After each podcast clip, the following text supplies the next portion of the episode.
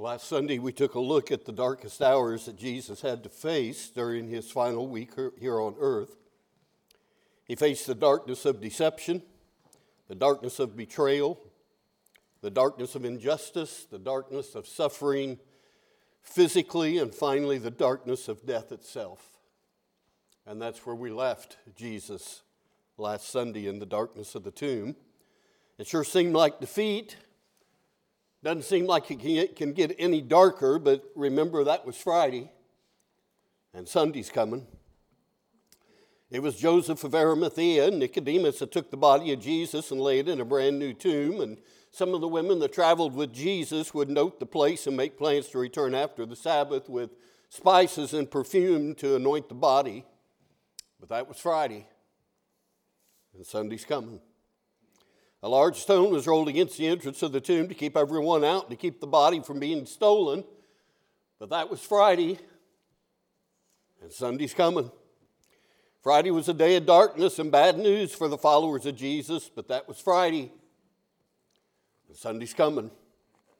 And guess what? Sunday's here. And it makes all the difference in the world. So this morning we're going to the empty tomb and experience history's brightest morning. But let me make about three observations. First of all, it's amazing how thorough the enemies of Jesus were in his death. In most cases, if they wanted to hasten the death of someone on a cross, they would break the legs, and that way they couldn't push up with their legs to help them breathe, and so they would die from asphyxia, not being able to get enough oxygen. But John 19, verses 32 and 33 tells us the Roman soldiers came and broke the legs of the two men that were crucified with Jesus. But when they came to Jesus, they found he was already dead. And so they did not break his legs, which fulfilled the prophecy. Not a bone of his body would be broken. But even then, just to make sure he was dead, they still thrust a spear into his side, causing both the blood and the water to gush out. In other words, they made sure Jesus was dead. But secondly, it's interesting to me that as you read through the gospel accounts, Jesus told his followers some 20 times that he had to die, but that he would rise from the dead. And yet, the only ones that seemed to get that were his enemies. Matthew 27 62 through 64 says, the chief priests and the Pharisees gathered together with Pilate and said, Sir, we remember that when he was still alive, that deceiver said, After three days I am to rise again. Therefore, give orders for the grave to be made secure until the third day, lest the disciples come and steal him away and say to the people, He is risen from the dead, and the last deception will be worse than the first. So Pilate secured and sealed the tomb and posted a guard they made sure he was buried in a sealed, secure tomb. The enemies got it, even though his disciples didn't. But thirdly, even after it became obvious the guards had scattered, the seal had been broken, the stone rolled away, the tomb was empty, still most of Jesus' followers were slow to believe. So in John 20, verses 1 and 2, it says early on the first day of the week, while it was still dark, Mary Magdalene went to the tomb and saw that the stone had been removed from the entrance. So she came running to Simon Peter and the other disciple, the one Jesus loved, and said, Not he's risen, but they've taken the Lord out of the tomb and we don't know where they put him. So Peter and John run to the tomb, and John 20, verse 9 says, for as yet they did not understand the scripture that he must rise again from the dead. The tomb is empty and they still don't get it. Mary Magdalene comes back to the tomb. When she looks inside, she sees two angels. The angels ask her, Woman, why are you weeping? And she said, Because they've taken away my Lord. I don't know where they laid him. She doesn't get it. Luke 24, verses 22 and 23 two men, two disciples are on the road to Emmaus. They encounter Jesus, but at the time they don't recognize him. And they're perplexed because of the report they heard that some of the women went to the tomb. They didn't find the body of Jesus. They said they had seen a vision of angels that said he was alive, and they don't get it. The disciples, John chapter 20, verse 19, are huddled in fear in the upper room. They had the doors locked for fear of the Jews, still doubting the report of the women. And then, even after Jesus had appeared to some of the disciples, but Thomas wasn't with them, they told Thomas they had seen the risen Lord. And what did Thomas say? Well, unless I see the nail marks in his hands and put my finger where the nails were and put my hand into his side, I will not believe. So the enemies of Jesus seemed to understand the prediction that Jesus would rise again on the third day, but his own disciples didn't. But once they were convinced Jesus was alive, not only did they believe, they were willing to die for him. Acts 1, verse 3 says, After his suffering, Jesus showed himself to these men and gave many convincing proofs he was alive. He appeared to them over a period of 40 days and spoke about the kingdom of God. And we could spend all day looking at the overwhelming evidence for the resurrection of Jesus from the dead, but the simple fact is the tomb is empty and still is. Lee Strobel, if you're familiar with his books, particularly the one, The Case for Christ, a movie was made based on that book. In that book, The Case for Christ, he talks about Sir Lionel Luckhoo, the brilliant and savvy attorney whose astounding 245 consecutive murder acquittals earned him a place in the Guinness Book of World Records as the world's most successful lawyer. He was knighted twice by Queen Elizabeth, and this former justice and diplomat subjected the historical facts about the resurrection to his own rigorous analysis for several years before declaring this. I say unequivocally that the evidence for the resurrection of Jesus Christ is so overwhelming that it compels acceptance by proof, which leaves absolutely no room for doubt. And what did Lee Strobel himself try to do, who wrote the book? An award winning journalist who just couldn't come to the faith that his wife had in the Lord, decided to disprove Christianity and ask a Christian man what strategy should I use? And the Christian man said, Our faith stands or falls upon the resurrection of Jesus. If you can disprove it, you can disprove it all. And he tried, and he couldn't do it. And now he belongs to the Lord. Let me give you two simple reasons for the resurrection. The first is this the resurrection gives Jesus unparalleled credibility. I mean, what is it that makes Jesus different from all the other great teachers and leaders that have ever lived? It's the resurrection. There is only one empty tomb. And that's why Acts 4:12 says there's no other name under heaven given among men by which we must be saved. Because there's no one like Jesus, never has been, never will be. He's the one and only Son of the living God. You see, our faith does not rest on the teachings of Jesus or on the miracles of Jesus or the peace that we have from knowing Jesus or even the fact Christianity works. Our faith isn't even based on the death of Jesus. No, the heart and soul of our faith, the foundation of everything we believe as Christians, rises and falls on one single event the resurrection of Jesus Christ from the dead. And no other teacher or preacher or prophet or self proclaimed Messiah can claim that. Muhammad is dead. Buddha is dead. Joseph Smith is dead. David Koresh is dead. Sun Myung Moon is dead. Only Jesus is alive.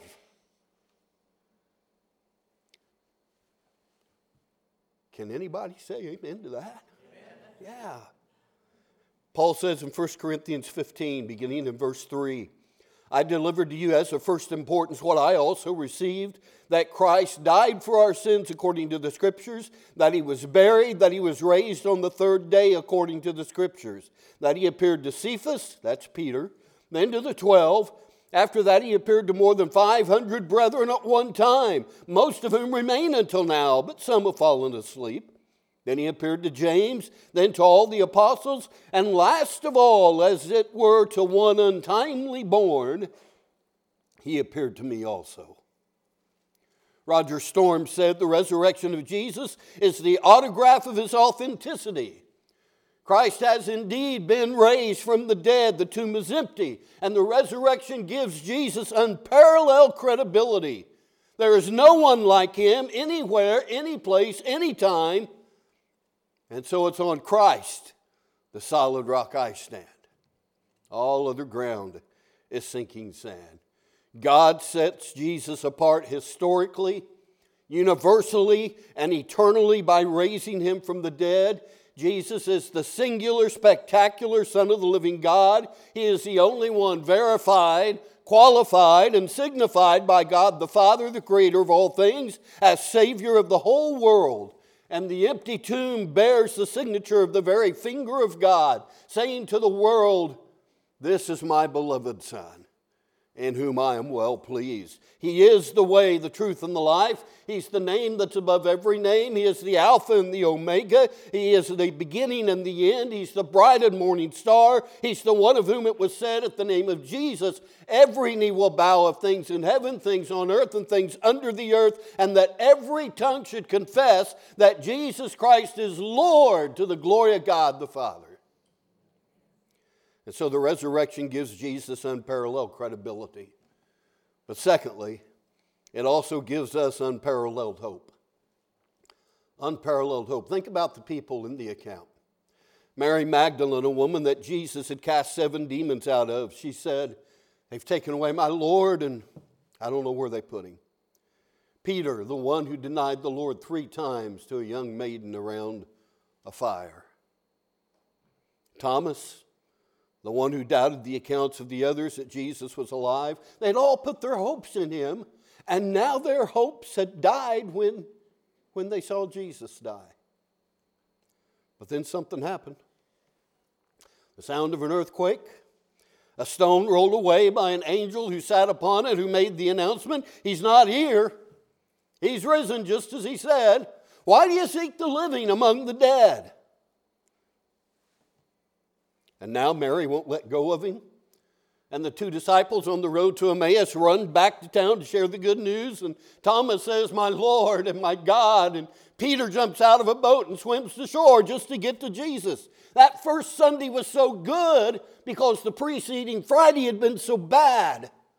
The dead body of Jesus had been placed in a borrowed tomb. The enemies of Christ had seemed to win. They were raising a toast to the fact that he was gone, his life was over, his tongue was silenced, his miracles were finished, his disciples had vanished. There was something about that Friday and Saturday a solemnness, a sadness, a day without courage and without hope.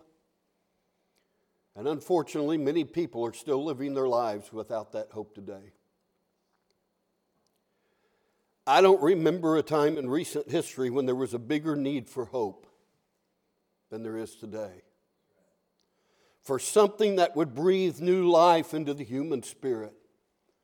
So many people find themselves worse off than ever before. So many people find themselves in circumstances that they never would have predicted, with their marriages threatened and their finances in a mess, and a nation that is facing a meltdown morally and financially, globally, it's the same. And no one ever wants to go through a season of hard times or significant challenges that stretch you to the very last fiber of your faith. But those times do have a way of making you step back and ask, what am I really counting on? What am I building my life and my future on that is solid enough and strong enough to help me make it through? And you see, that's what makes this message so timely because today we gather to remember the only one that is able to sustain us through anything and everything, and it's the hope of the resurrection. And that's a living hope. Peter said in 1 Peter 1 3 and 4, Praise be to the God and Father of our Lord Jesus Christ. In his great mercy, he's given us new birth into a living hope through the resurrection of Jesus Christ from the dead and into an inheritance that can never perish or spoil or fade, kept in heaven for you. A living hope is what will get us through. And that's based on the resurrection of Jesus. Folks, people haven't gathered on this day for over 2,000 years to say, the stock market has risen. General Motors has risen. The value of my home has risen. My 401k has risen. No. There's only one thing that's been the sustaining hope to tell people across every continent and culture together for two millennia in the face of unprecedented, difficult times of pain and poverty and disease and hardship and even death itself. And that one thing is this Jesus has risen. And John Ortberg, he tells about being in a debate held on the campus of Stanford University where his opponent said, Jesus didn't really rise from the dead. That was a metaphor that the early church contrived to continue the hope they had while he lived. The idea of resurrection was a metaphor, a symbol, but it didn't really happen. Listen, Christians didn't form the world's first community to include Jews and non Jews and Greeks and slaves and free men and women and rich and poor and break down every ethnic, social, cultural, and economic barrier based on a metaphorical resurrection. They didn't willingly give up land, property, possessions, reputation, and personal safety for a symbol. They didn't voluntarily go to their death by the thousands based on a promise that they would receive a metaphorical resurrection and live in a metaphorical heaven. No, they did it because they knew and believed not in a metaphorical, mythical, or symbolic Savior but rather in a very real physical Savior named Jesus who rose from the dead and walked with them and ate with them. They saw him and they touched him. And one by one, they became convinced he's alive. He's alive. He's risen from the dead, just as he said. And there's only one explanation that accounts for the transformation of an impoverished, confused, frightened little group of people into a courageous, emboldened community that would sacrifice everything including their own lives, to turn a world right side up. And that is, they believe their own eyes and embrace the reality of the resurrection. This Jesus, their teacher, their master, who they had seen die on a cruel Roman cross, whose body they had witnessed being placed in a borrowed tomb that was sealed and secured by a Roman soldiers, he did what he said he would do. He was who he said he was. The Lord is risen. He's risen from the grave and he's Lord, just as he said. Amen? So the resurrection gives us unparalleled hope. So, what does that mean to us? Three simple truths. Very quickly. Number one, it means our past can be forgiven. Larry made a great point of that in our call to worship. Our sins can be forgiven. How many of you have ever done anything in the past that you think you can't be forgiven for? You can be. Remember Peter? Denied the Lord three times. After the resurrection, the angel said to the women, Go and tell his disciples and Peter that he's risen. He'll go ahead of you. You'll see him in Galilee. Even after his three denials, the Lord still wanted Peter. And listen, nothing that you have ever done is beyond God's ability to cleanse. Nothing you've ever done is beyond his ability to forgive. Because Jesus shed his blood on the cross, there is power in that blood, and he is risen from the dead. Our past can be forgiven. Don't you ever doubt that. Secondly, our future is secure. A lot of scary stuff going in the world right now. But Jesus said in John 16 33, In this world you will have trouble, but be of good cheer. I have overcome the world. You may be fine today, but what does the future look like for you? Well, nobody knows except the Lord. You know, there's a better than average chance that you will die someday. Better than average. Does that make you nervous? It shouldn't, because if you're a Christian, you won't die. Oh, yeah, your physical body will. But Jesus said, I am the resurrection and the life. He that believeth in me, though he were dead, yet shall he live. And whosoever lives and believes in me shall never die. As a Christian, you won't die. Your body will,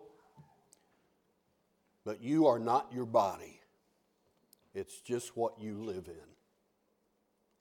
So our future is secure. Because of the resurrection, your future is secure. Your future is bright. It means the best is yet to come. Your best life is not right now, it is still to come. Sir Winston Churchill died, and he had already planned his funeral ahead of time. And at the service, after the eulogy, a bugler high up in the dome of St. Paul's Cathedral began to play taps. The universal signal that the day is done, the night has come and there was silence after that. Then, another bugler on the far side of the dome began to play Reveille. The song played the signal it's time to get up, a new day has dawned. And that's the way it is.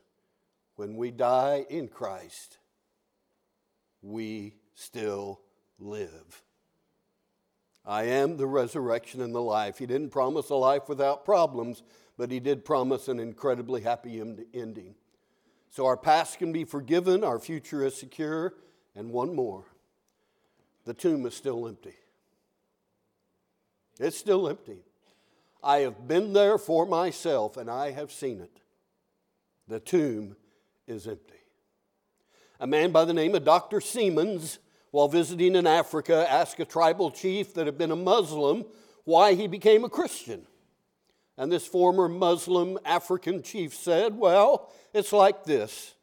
Suppose you were going down the road and suddenly the road forked in two directions and you didn't know which way to go. There at the fork in the road were two men, one dead, the other alive. Which one would you ask for directions? Boy, that's good thinking. And that's why the empty tomb is the game changer, makes all the difference in the world. Because you see, the resurrection gives Jesus unparalleled credibility and it gives us unparalleled hope. So, who are you going to ask for directions? The dead man or the living man who is Christ, the Son of the living God? The angel said, He's not here, He is risen just as he said, and all God's people said, Amen. Amen. If you need to accept the risen Lord today and be forgiven of every sin you've ever committed, He can do it, but He's the only one that can. He's the only one you can come to. And the resurrection is the proof that He can do it. Come to Christ today. You can meet me down front as we stand.